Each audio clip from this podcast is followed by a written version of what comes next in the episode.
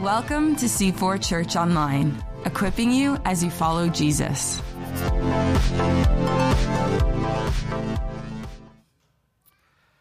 Well, good morning, church. How are you doing today? Yeah, well, happy Easter, and it's, it's Good Friday, and we're so glad that you're here. This Easter season, we have been taking a look and breaking down uh, the Jesus event. You know, the claim that is made uh, over 2,000 years by billions of Christians around the world that Jesus Christ, Jesus, the Son of Mary, Jesus of Nazareth, was the long awaited Messiah, the Son of God, Yahweh in flesh. Two weeks ago, Pastor John started this whole series by answering questions, uh, you know, of the existence, the life, and the ministry of Jesus. Like, how sure are we? How certain can we be that Jesus actually really existed and did the things that we read about in the Scripture? And he walked us through, you know, the great certainty that you and I can have that Jesus really did exist and the undeniable proof of his life and ministry.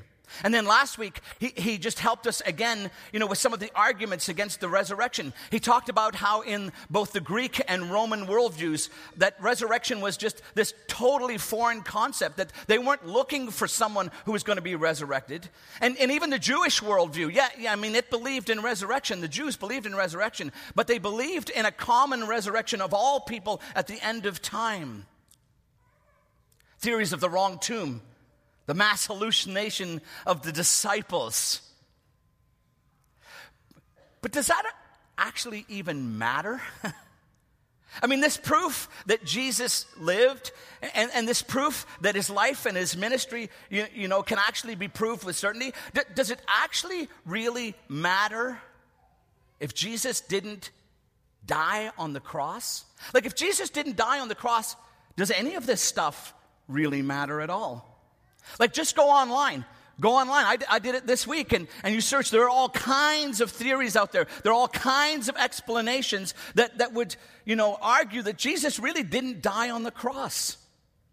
Some people say, you know, that Jesus just kind of passed out on the cross. He was just kind of overcome with exhaustion and with pain, and he, and he just passed out. And, and so, really, he didn't actually die, and that sometime later, he was just kind of resuscitated again. There are other theories that say, you know, between Jesus' last trial, his final trial, and the time he got to the cross, that there was somehow this, you know, Italian job kind of switch that happened. And, then, and that they switched Jesus out somewhere along the way, and they put a replacement in. And so the person who ended up on the cross wasn't actually Jesus. But you'd have to be a pretty committed follower to, you know, take that gig on. Even in the Quran, the holy book of the Muslims, in Surah 4, Chapter 4 and verse 157, it claims that Jesus did not die on the cross, but that Allah took him up to be in heaven, and that Allah caused a great, uh, uh, you know, a great grand illusion to come on all of the people, and that there was actually a person on the cross, but Allah made it look like Jesus on the cross when it was really someone else. Why all these attacks on the death of Jesus?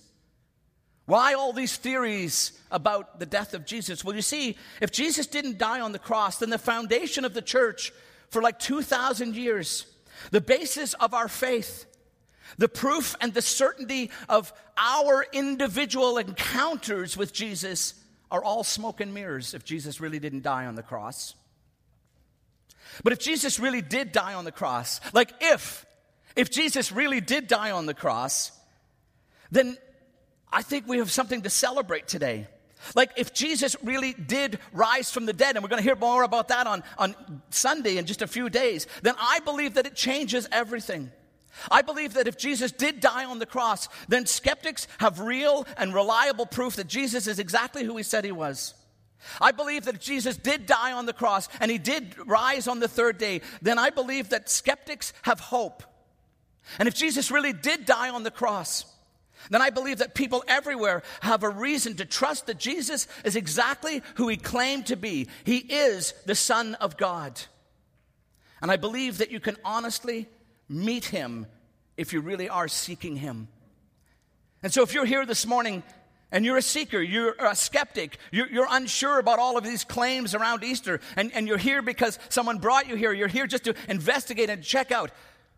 I want to offer you some, what I believe is really reliable proof this morning from the scriptures and from other testimonies that Jesus really did die on the cross. There was no grand switch that happened. Jesus didn't just merely pass out on the cross, but I believe we have sure and reliable hope and evidence and facts that prove that Jesus died on the cross. So let's look for a few moments today at the testimony offered and that the evidence that can be presented to prove that Jesus of Nazareth died on the cross on that very good first Good Friday. I want to look, first of all, at eyewitness testimonies. And the first eyewitness testimony that I want to look at is a man called John. In the gospel account of John, John chapter 19 and verse 35, it says this the man who saw it has given testimony, and his testimony is true. He knows that he tells the truth, and he testifies so that you also may believe. So, John is one of the disciples. He is one of the followers of Jesus. In fact, uh, the scripture tells us that John was his best friend. And here, Jesus' best friend is saying that all of the things that he's written down in the five books that he's authored in the New Testament are true and reliable. You can read his account, you can listen to his eyewitness testimony, and he is giving you the truth. He is giving you exactly what he saw, exactly what he heard. And of course, you know, the book of John, at least the Gospel of John, was probably written in about AD 70, somewhere in around there. And so, if, if his testimony is unreliable, if the things that he's written down in his book are, are not true, then surely there would have been those who would have argued against him. And yet, there aren't any substantial arguments against his eyewitness testimony. The things that he's saying, look, I saw these with my own eyes, I heard these with my own ears, I was right there at the scene. The second eyewitness testimony that we have is from women and some other people, some nameless people. We don't have their names. In the gospel account of Luke, chapter 23, verses 48 and 49, it says this When all the people who had gathered to witness this sight, that is, the crucifixion, saw what took place, they beat their breasts and they went away. But all those who knew him, including the women who had followed him from Galilee, stood at a distance watching these things. So there are a crowd of people. I mean, it's, it's a kind of a public spectacle in those days to have a crucifixion happen. And so there's these three men who are being crucified Jesus in the center, and two others, uh, one on his right and one on his left. And it says that there's a crowd that gathered around. And these people saw these things, they witnessed these things. And among that crowd, there were some women who followed him. Now, again, you know, these are kind of friendly witnesses. These are friendly people that are giving their testimony. We know that the mother of Jesus, Mary, was there. We know that some other people who were very close friends with Jesus were there. But they are they are saying these things. They are saying that they and others, when they saw what happened on the cross, that they beat their chests and many of them turned and walked away. Well, I, I think that that is evidence that something dramatic, something catastrophic, something fatal and final happened on the cross. And I would subject to you that that is the fact that Jesus actually died. Like his mother is there and she is not filled with hope. She is not happy. And the reason is that her son has died on the cross. Well, I know some people might say, well, hey, Dave, look, you know, you're picking John, his best friend, and you got his mom in the, audience, you know, in the, in the witness lineup. Like, you know, moms are going to say anything, right, about their kids. Well, let's turn to some less friendly witnesses. Let's turn to some people I think who would be normally hostile the first group that I think would be hostile to the claims that Jesus you know died on the cross if you're trying to like pr- disprove that fact would be the Jewish leaders themselves. Look at what Mark says in Mark chapter 15 verses 31 to 32. In the same way the chief priests and the teachers of the law mocked him among themselves. He saved others they said, but he can't save himself. Let this Messiah, this king of Israel, come down now from the cross that we may see and believe. And those who those crucified with him also heaped insults on him. So, in this eyewitness testimony, the eyewitness is saying, look, not only were his best friend there, not only, you know, were some, some women who were friendly with him and including his mother and some others, but the Jewish leaders themselves were there. Now think about that for just a second. The people who brought the false accusations against him, the very people who wanted to see him crucified, the people who trumped up the false charges and, and, and those who were giving false testimony, they are there. Why are they there? They want to make sure that it's followed through on what, what they want to happen. They want to see Jesus dead. And they're not going to leave it up to chance. They're going to make sure that Jesus actually dies on the cross. And we have in the gospel accounts the fact that these people are eyewitnesses to the death of Jesus. I think it's in, in, in Matthew's gospel later on, uh, the Jewish leaders actually go to Pilate and they say, they don't go with claims of, hey, we think Jesus didn't die. They actually go and say, you should put a guard around the tomb because he is dead and we're fearful that somebody will steal his body. See, the testimony of hostile witnesses like the Jewish leaders are that Jesus actually really did die on the cross. And then we have in Mark chapter 15, verses 37 to 39, the centurion. It says there, with a loud cry, Jesus breathed his last. The curtain of the temple was torn in two from top to bottom. And when the centurion who stood there in front of Jesus saw how he died, he said, Surely this man was the Son of God. Now, this is an incredible statement for the centurion, and I just don't have time this morning. The centurion realizes that there's something absolutely unique. Out of all of the crucifixions that this man's ever seen and been a part of, there was something remarkably different about this man's crucifixion. But what I want you to see is that the centurion, the leader over a hundred soldiers, a professional executioner, says, When I saw how he died, it causes him to think of Jesus completely different. So the Roman centurion, this trained killer, this experienced executioner, says that Jesus was dead. This guy's done this many, many times before. He knows what it looks like. Now, the centurion gives two testimonies two eyewitness accounts. If we look then at Mark chapter 15, verses 43 and 45, we see him coming on the scene again. So, Joseph of Arimathea, a prominent member of the council, who himself was waiting for the kingdom of God, went boldly to Pilate and asked for Jesus' body. Pilate was surprised to hear that Jesus was already dead. So, summoning the centurion, he asked him if Jesus had already died. And when he learned from the centurion that it was so, he gave the body to Joseph. Joseph goes and says, Look, Jesus is already dead. It's, it's Sabbath in just a few hours. Sundown is happening. We've, we've got to get the burial over with. We can't do it during the Sabbath. So, would you please release to me, Pilate, the body of Jesus? And Pilate is like, What? He's dead already? Now, Pilate didn't understand, I'm going to get to that in a second. He didn't understand why Jesus died so quickly. But what Pilate does is he summons the executioner himself, the same Roman centurion, the guy whose very life is on the line. Because if Jesus isn't dead and they ping down the body and Jesus is resuscitated and Jesus, you know, is brought back to health and then he appears to people, this guy's life is on the line. So he says, Let me bring him in. And the guy comes in and he says, Absolutely. I'm telling you, he's dead. Undeniable proof that Jesus died on the cross from eyewitness testimony. Now, the reason that Pilate is so shocked that Jesus is dead, I mean, yes, Jesus went through, we know, at least four trials, four mock trials. We know that at every one of those trials, he was beaten and he was punched, he was spit upon, he was slapped. We know that at least one of those trials he was flogged, and Pastor John talked about what that looked like last week, and all of the research would indicate that many prisoners never survived the flogging. So Jesus is now in total shock.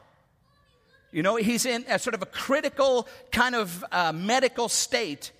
It's why he can't carry the cross all the way to Golgotha. And someone has to help him.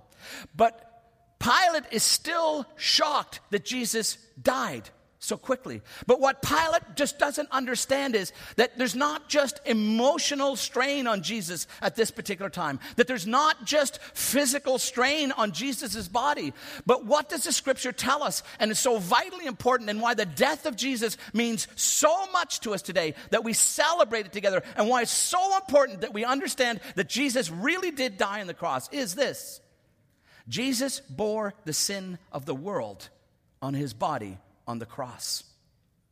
All sin, past, up until that moment, and all future sin, my sin and your sin and your sin and your sin and your sin, he bore on his body that day.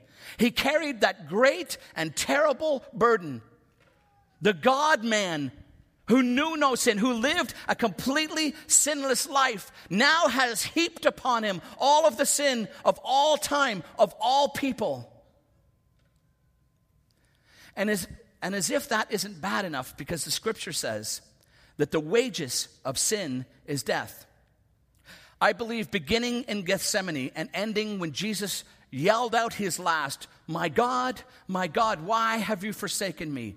Jesus had the full wrath and the full anger of God the Father in judgment poured out on him on the cross. See, the judgment that should be mine, the judgment that should be yours, Jesus took that judgment upon himself. Friends, this is why the death of Christ on the cross is so important.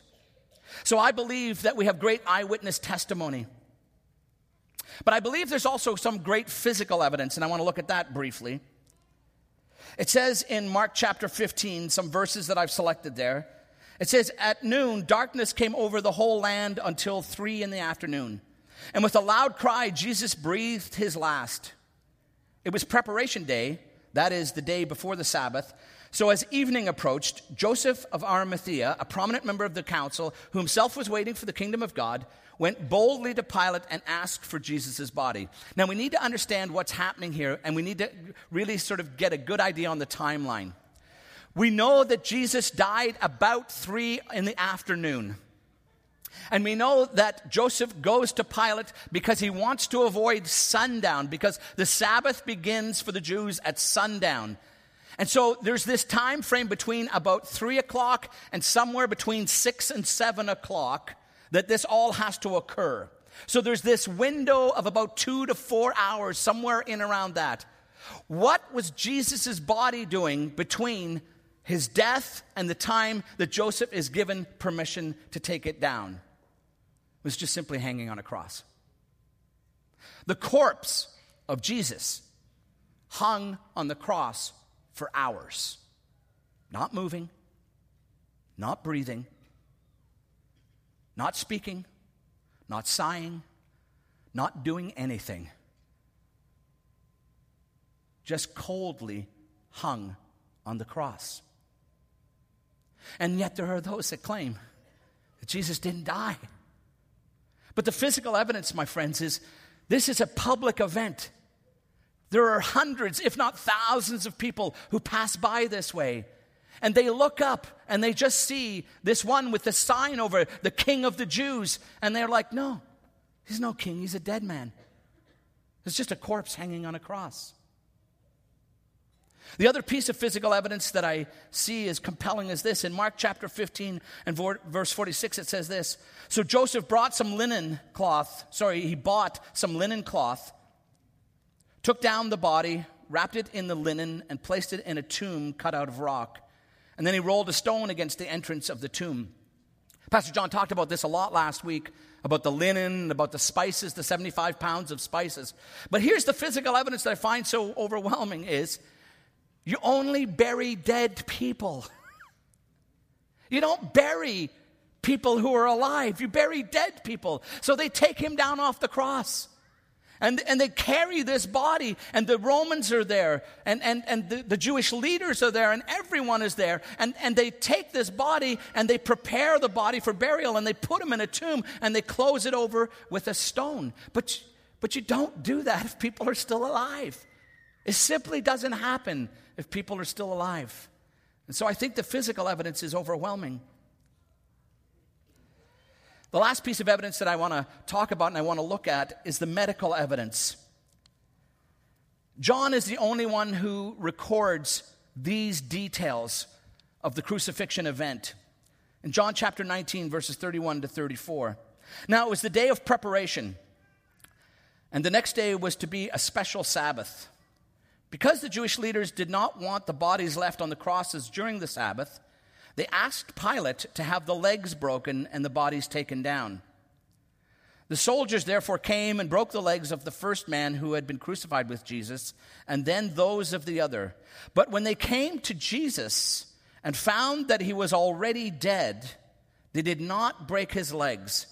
Instead, one of the soldiers pierced Jesus' side with a spear, bringing a sudden flow of blood and water. Now, I'm not a doctor. and John, the one who wrote this, is also not a physician. But I think it's very interesting what this untrained medical person, he's, he's not trained in any medical way at all, what he records. He records exactly what he sees, he records exactly what those around see happening. See, cru- crucifixions took a very long time for people to die.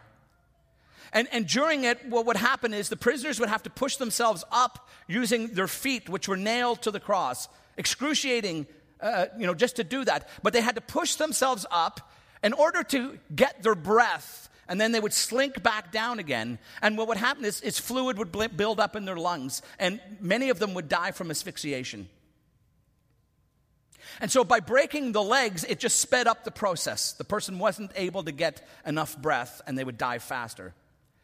So the legs are broken of the two men on either side of Jesus. But when the trained executioner, the Roman, comes along, he sees that Jesus is already dead. Again, a, a, a, verifiable witness says he's already dead. Now, this guy has to make sure and he has to prove that Jesus is dead because his life is on the line. So Jesus is up there on the cross. He's not breaking his legs because he's like, I'm pretty sure he's dead already.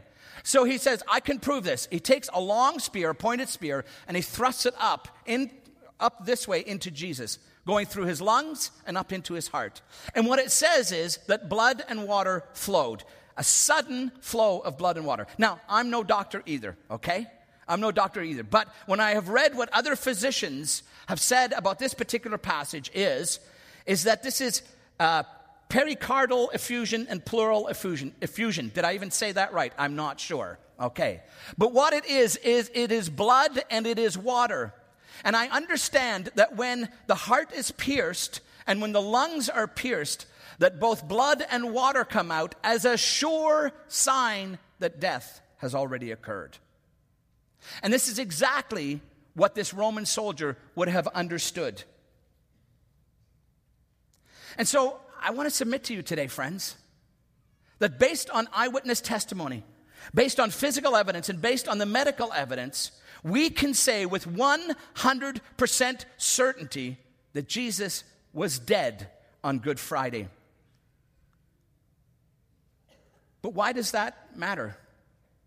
Why is that so important? Why do we need to prove that Jesus was dead? Well, because the scripture tells us that without the shedding of blood, there is no forgiveness of sin. You remember what Jesus' cousin said when he was baptizing in the River Jordan and he saw Jesus coming along? He didn't say, Look, here comes my cuz. Look, here's one of my family members. He pointed at him and he said, Behold, the Lamb of God that takes away the sin of the world. See, John got it. He understood that Jesus had to die because Jesus, in full fulfillment of the Old Testament sacrificial system, had to die on the cross.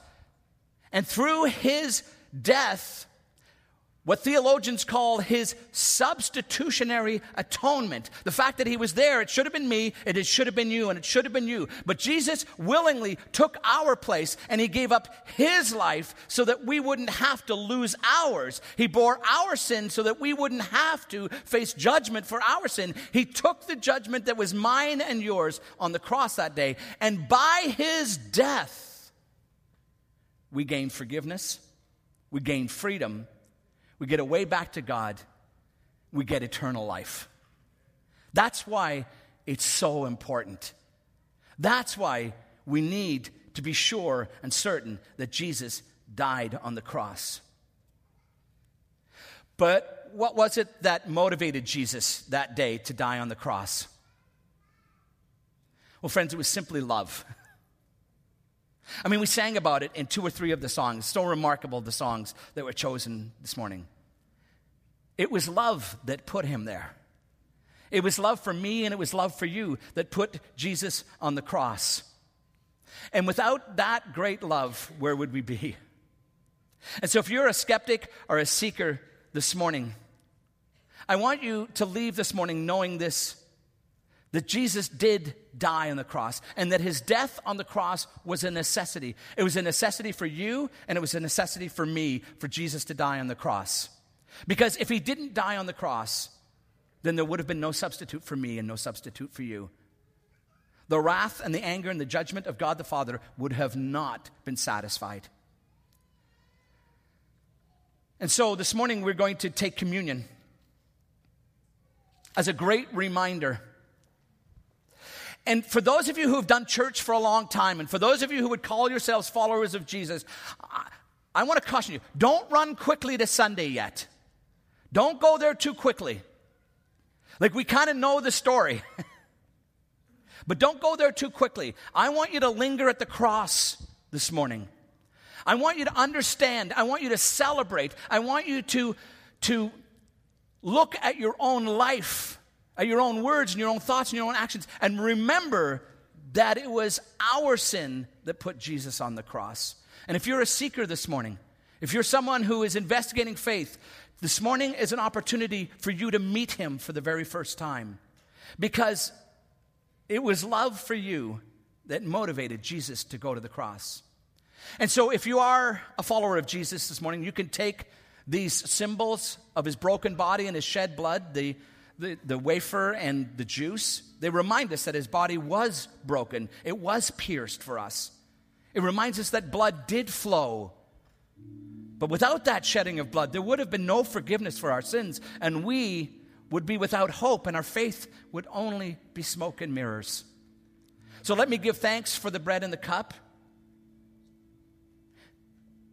And if you haven't met Jesus yet, then I would just simply say take some time to think through what God is talking to you about this morning. But just don't take the elements because you haven't met the one that they represent yet. So, Lord, thank you for your death on the cross. Thank you for all that you have done for us. Jesus, now we give you thanks. It is with grateful hearts that we celebrate the cross. Thank you for your broken body. Thank you for your shed blood. And as we take these things, Lord, we remember and celebrate and rejoice for all that you have done for us. We give you praise now. We give you thanks. We give you all of the honor and all of the glory in your holy name. Amen. Thanks for joining us. To connect to the ministries of C4, visit c4church.com.